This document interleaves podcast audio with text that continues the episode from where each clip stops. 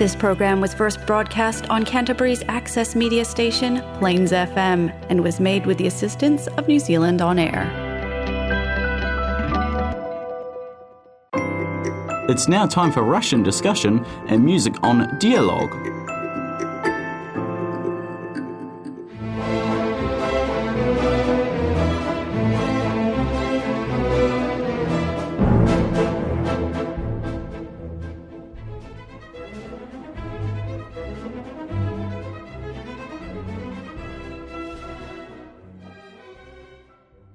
Здравствуйте, дорогие друзья! В эфире очередной первый в 2021 году выпуск радиопрограммы «Диалог» и с вами ее ведущая Анна Филиппочкина. Наша программа о вас и для вас, дорогие друзья. Программа выходит в эфир в Крайщерче, кто не знает, это город в Новой Зеландии, временно один раз в месяц, в каждый второй четверг в 19.00 по новозеландскому времени на Plains FM 96.9. Community Access Radio. И все желающие могут послушать наши программы в записи. Сегодня у нас в гостях Александра Гостева. Э, многие из вас знают ее по предыдущим программам. Александра регистрированный психолог и клинический арт-терапевт, игровой терапевт, работающий в области реабилитационной и организационной психологии. Александра имеет три степени магистра э, в областях, э, таких областях, как психология, э, клиническая арт-терапия и здоровье. И в настоящее время работает над докторской диссертацией в области детской психиатрии – Добрый день, Александра. У нас сейчас день. Неважно, вы можете слушать нашу программу утром или вечером. Но здравствуйте, сейчас... здравствуйте, Анна Аркадьевна. И спасибо большое, что пригласили меня снова. Спасибо. Спасибо большое, что нашла время, несмотря на свою занятость, прийти к нам в студию. Ну и поскольку мы с Александрой знакомы уже на протяжении очень многих лет, я позволю себе обращаться к тебе на «ты», если не возражаешь. Наша сегодняшняя программа основана на ваших э, письмах, ваших э, сообщениях, ваших вопросах.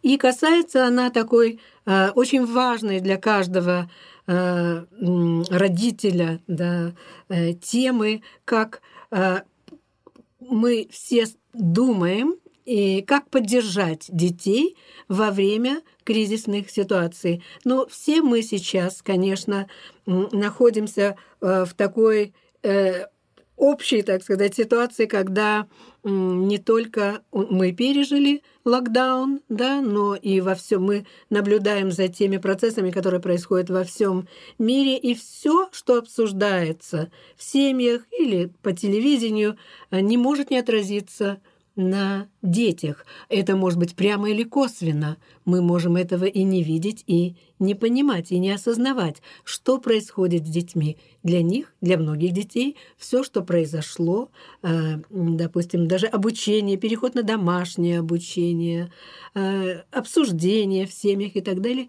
могут создавать стрессовые ситуации, и мы думаем, что мы в стрессе взрослые, но на детях это тоже отражается. Как поддержать наших детей вот в такие э, сложные моменты?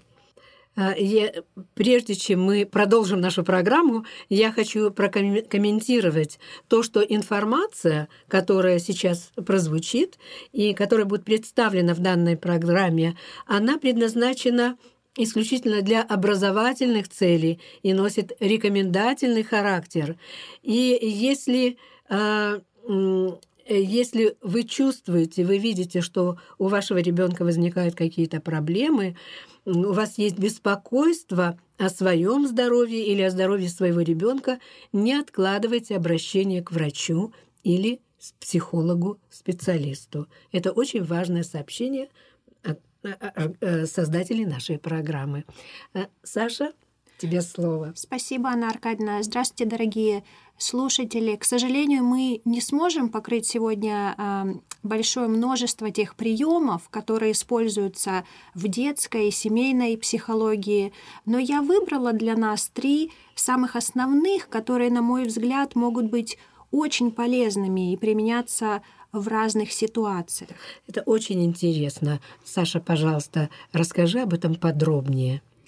А, приемы, про которые мы сегодня будем говорить, и я вот так организовала. Первое – организуй. Второе – играй. И последнее – слушай. И первый прием, который может быть очень полезен для родителей, это, конечно же, организуй.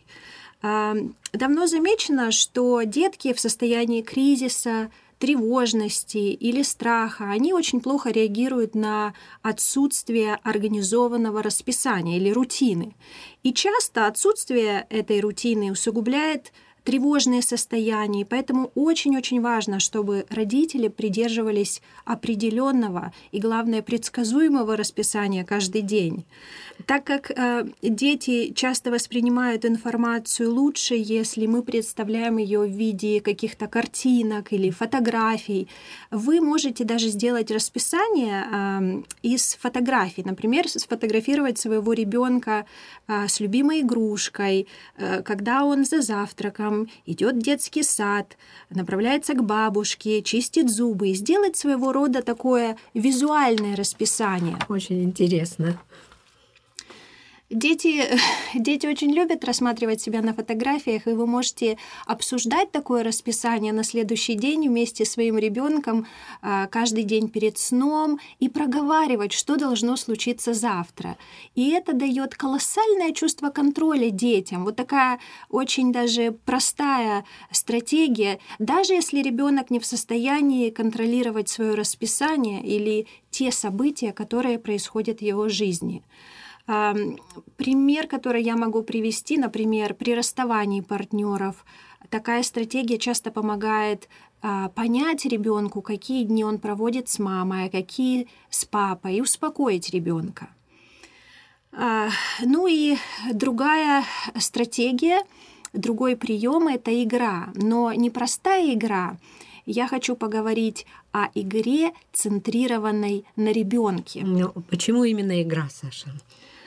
А, дело в том, что э, в игре ребенок свободно выражает свои чувства, будь то радость, печаль, гнев. И в игре происходит очень эффективное освобождение от негативных эмоций, высвобождение чувств. А, в игре происходит эмоциональное и э, когнитивное развитие ребенка, развитие очень важных коммуникативных навыков и эмоциональной грамотности. И вот эта игра, про которую мы говорим, центрированная на ребенке, это особенный вид игры, она очень полезна. Ну, расскажи об этом подробнее. Э, ну, если вот как бы определять, что такое игра, центрированная на ребенка, мы можем сказать так. В основе такой игры лежит принцип не действовать, а просто быть рядом с ребенком. Это значит полное следование идеям ребенка в игре, где вы внимательный зритель, а не наставник или учитель. Вот я, например, как мама, люблю учить свою дочку, когда мы, да, мы все этим играем. страдаем. Да, и мы начинаем задавать очень много вопросов, и вопросы вводят ребенка в тупик, потому что ребенок знает, что вы знаете правильный ответ. Этого не надо делать. То есть роль взрослого в такой игре это очень внимательно, скрупулезно наблюдать за действиями ребенка и быть с ним рядом сопровождая его действия вот такими описательными комментариями. Например, ты ставишь машинку в гараж, теперь заливаешь бензин и так далее, и так далее, и тому подобное. То есть это может э, даже звучать странно для многих родителей, но это очень полезно, поверьте. И, и большое количество научных исследований а, показывает, что такой вид игры очень полезен для детей, их эмоционального состояния развитие словарного запаса, а, колоссальная польза, воображению, а, укреплению добрых и позитивных отношений с вашим ребенком. Это очень важно. Это очень важно. И что касается помощи детям со страхами или повышенной тревожностью, этот подход в, в игре является очень действенным. И он может дать вам очень быстрый результат, особенно когда вы уделяете такой игре 5 10-15 минут каждый день. Но для многих родителей это бывает очень сложно, потому что мы все очень заняты, все время куда-то несемся, что-то делаем, записываем детей на много активитис, но поверьте мне, вот эти 10-15 минут а, могут колоссально помочь а, и убрать чувство тревожности.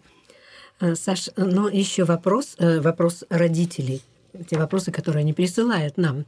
Но э, мы знаем, что ребенок прямо не говорит родителям очень часто, что он встревожен, он, его что-то беспокоит.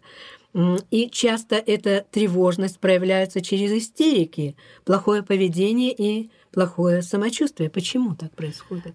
Ну, это все очень закономерно на самом деле. Дело в том, что когда дети испытывают сильнейшие эмоции, в силу своего когнитивного развития они просто не в состоянии понять, они не знают, что конкретно с ними происходит. И я ссылаюсь опять на научные исследования в, дет... в области детской психологии. Вот они показывают, что дети буквально ощущают состояние страха, тревожности всем телом. Они часто могут жаловаться на боли в животе, в, в голове, головную боль, извиняюсь, и э, боль в горле. То есть это очень часто случается. И отчасти такие симптомы объясняются тем, что у, людей, э, у детей нет четкого понимания, что конкретно с ними происходит. Но также нет и развитых механизмов саморегуляции. Да, это понятно. Мы взрослые в каких-то кризисных ситуациях, в стрессовых э, э, ситуациях, мы, мы все-таки можем отдавать себе отчет, что с нами происходит. И мы э, знаем, когда мы испытываем сильный стресс, после каких-то неприятных или тяжелых событий, и, и как мы саморегулируемся посредством разговора с друзьями, кому-то нужно погулять, кто-то слушает музыку. Иногда мы знаем, что нам надо пойти э, поговорить с психологом. У маленьких детей таких навыков саморегуляции не существует. Они все еще развиваются. Э, поэтому сильные чувства не только их пугают, э, но, к сожалению, что еще происходит один важный процесс, они активируют так называемую стресс-систему нашего организма которая объединяет определенные отделы нервной и эндокринной систем. И поэтому часто сильные эмоции у детей, конечно же, сопряжены а, с ощутимым физическим дискомфортом и даже болью. Поэтому игра здесь очень-очень важна, и она помогает как раз-таки развить навыки саморегуляции. Через игру а, вы можете помочь своему ребенку понять свои чувства, и радость, и печаль, и гнев. И очень простыми вещами. Например, вы можете назва- называть чувство ребенка, когда вы видите, что э, э, что-то происходит в игре, и это да- дает большее понимание э, детям своих эмоций. Ну что вы можете сказать? Например, Петя, ты очень расстроен, что кубик не подходит к этому конструктору. Или Маша, ты так огорчена, ты потеряла свою любимую куклу не можешь ее найти.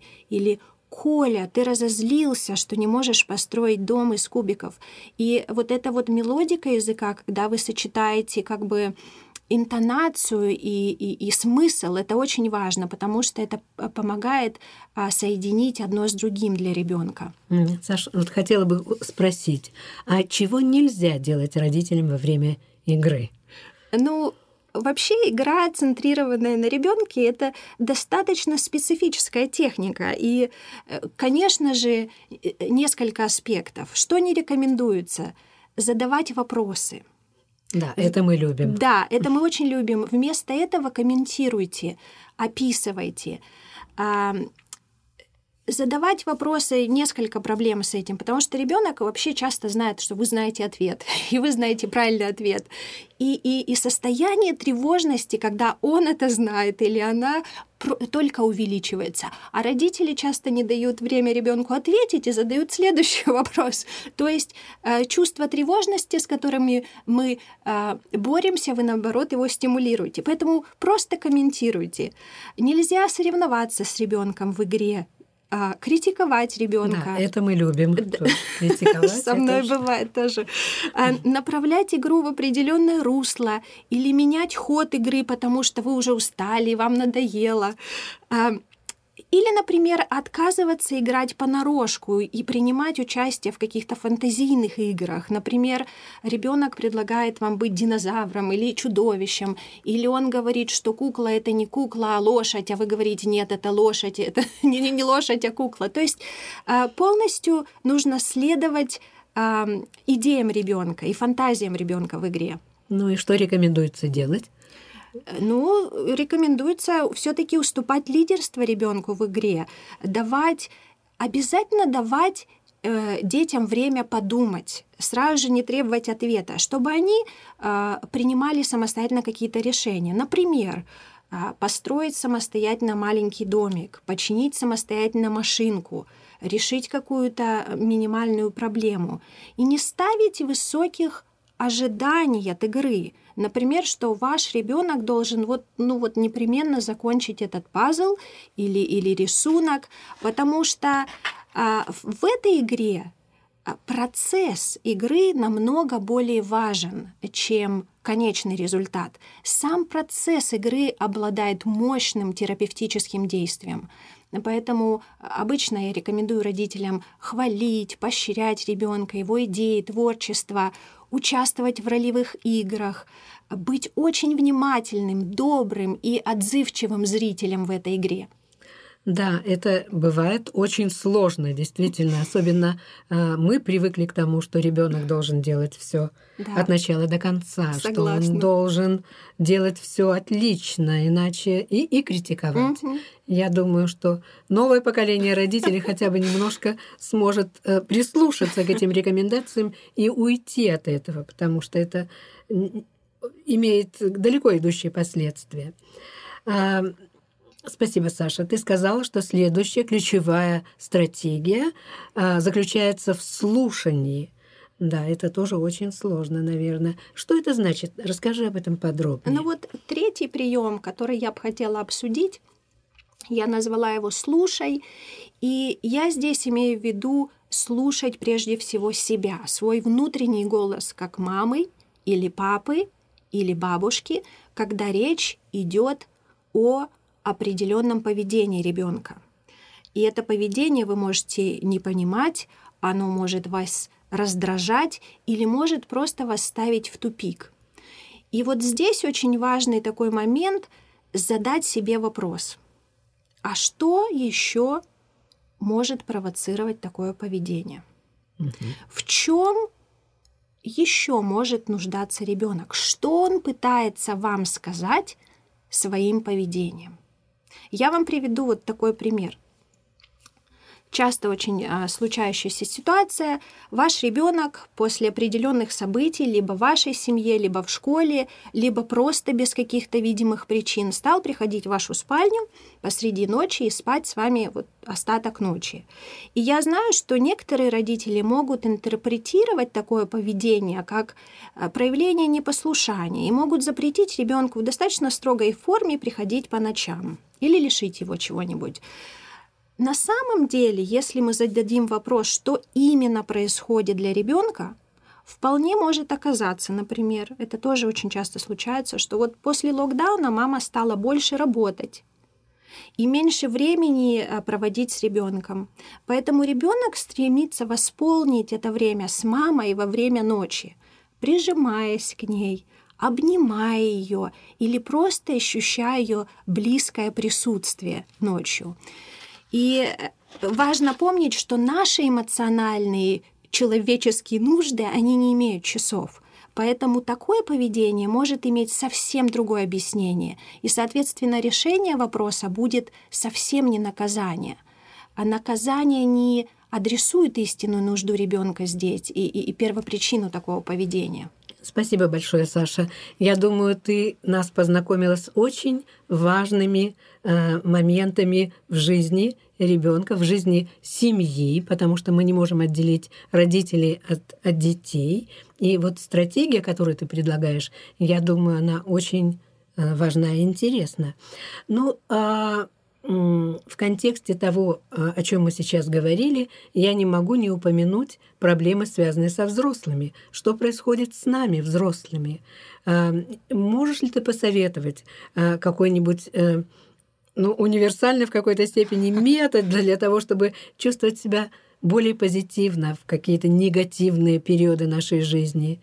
И особенно вот сейчас, в наше непростое кризисное время – ну, ну, конечно, э, я хочу повториться, что если вы очень обеспокоены своим э, ментальным состоянием, если вы, вы думаете, что у вас может быть депрессия, если это не приходит, конечно же, обращайтесь к доктору или к психологу, это очень важно. То есть то, что мы обсуждаем, это, конечно, не, не замена лечения и консультации. Но вот есть такая превентивная стратегия, и, которую я очень люблю, я часто себе самой напоминаю ее использовать. Это одна из моих любимых. Называется, я ее назвала «Список приятных вещей». То есть а, эта техника, она помогает увеличить количество позитивных мыслей и эмоций, которые вы испытываете в течение дня. И э, что нужно сделать? Ну, вы можете составить свой персональный список приятных вещей и включить туда очень простые вещи, которые приносят вам даже маленькую радость или маленькое удовольствие и, и могут сделать вашу жизнь более насыщенной и интересной. И вот если каждый день вы будете сознательно выбирать а, одно или несколько занятий а, из такого списка, это сможет повысить градус вашего настроения в течение недели. Это очень полезная превентивная стратегия, она не требует много денег, она не требует много энергозатрат. А, это часто своего рода такой эксперимент, то есть попробуйте найти свой собственный баланс приятных вещей. А, вы можете поэкспериментировать, а, чтобы понять, что помогает именно вам. И занятия вот такие приятные, но для каждого разные. Мы все очень индивидуальны, что мы любим. А некоторые люди слушают музыку, некоторые люди теплую ванну любят в конце дня, позвонить подруге, прогулку по ботаническому саду. И этот список очень уникален для каждого из нас. Мы, мы все э, любим разные вещи. И, и, и я думаю, что очень важно сказать, не стремитесь обязательно выбирать очень долгие занятия. Например, что-то, что занимает 5-10 минут, может быть вполне достаточно. Старайтесь практиковать хотя бы одно такое занятие своего списка. Может быть, постоянно дополнять этот список, экспериментировать, чтобы понять, что эффективно для вас. И, и со временем этот список может стать для вас своего рода таким мощным инструментом а, для превентивной работы с тревожными мыслями или какими-то угнетенными состояниями и стрессом. Саш, большое спасибо. Как всегда, огромное удовольствие видеть тебя и слышать тебя, и быть э, как в качестве гостя нашей студии. И э, спасибо, что нашла время Э, поучаствовать в нашей программе. Спасибо большое вам, Анна Аркадьевна, с удовольствием. Да, я думаю, мы продолжим наше сотрудничество. У нас есть определенные планы. Ну а сейчас, дорогие радиослушатели, э, мы прощаемся с вами. Сегодня нашим гостем была психолог Александра Гостева. И в эфире программа «Диалог», которая только что закончилась. Да? Программа выходит, напоминаю, программа выходит в Крайщерче – это новое время на один раз в месяц, в каждый второй четверг в 19.00 по новозеландскому времени на Plains FM 96.9. Э, сегодня для вас программу подготовили ведущая, постоянная ведущая программы Анна Филиппочкина и режиссер Питер Рейтрей. И э, я желаю вам всего хорошего, чтобы Новый год начался с положительных новостей, э, эмоций. И программа «Диалог» желает вам здоровья. До новых встреч в эфире.